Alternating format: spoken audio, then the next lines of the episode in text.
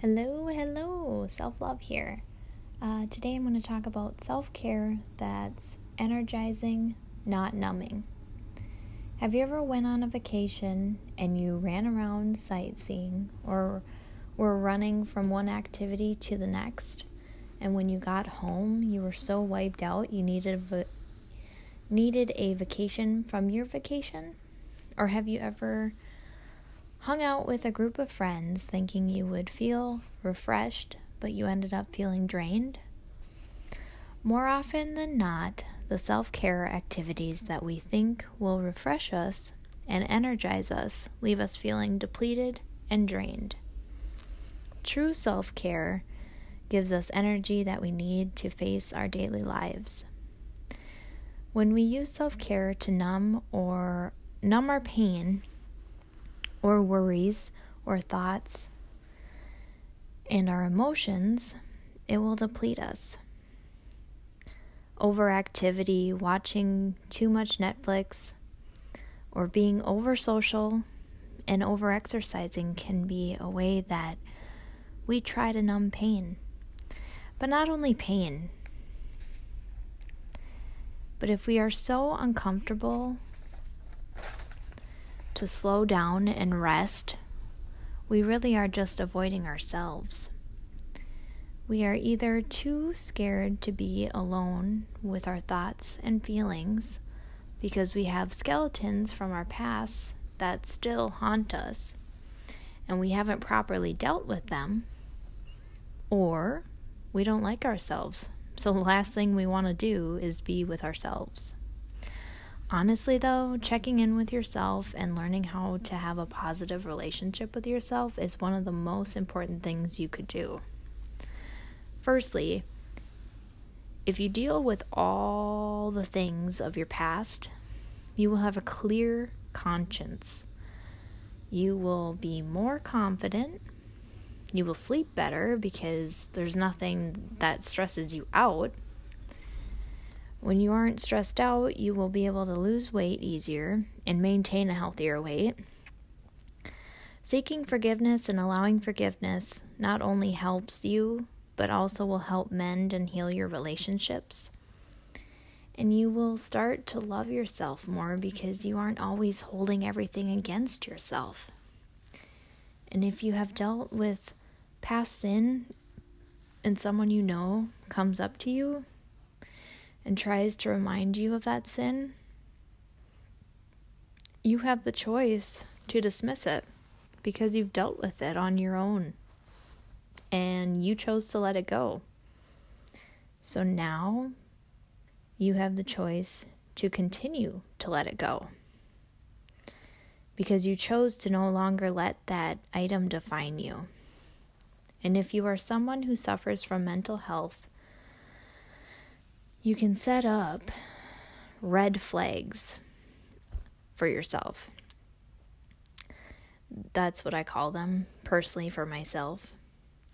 When I say red flags, it means to set up steps that will let you know if you are okay or not, or give you kind of red flags letting you know, hey, something's wrong here, our attitude or our mindset is shifting into a depression depression state.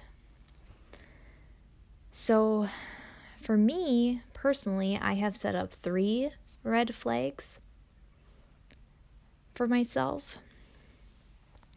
The first one is being in a low mood for more than a couple days at a time. Then I know it's more than a situation that's affecting my mood and not just my depression. When I determine that it is my depression, I try to write all my emotions down in a journal. A lot of the time that works, otherwise, I try to do something that brings me joy. My second red flag is lack of motivation, lack of energy, lack of caring. When this happens, honestly, I start to pray for help to get past my depression, and most of the time, if not all of the time, I feel so much better afterwards.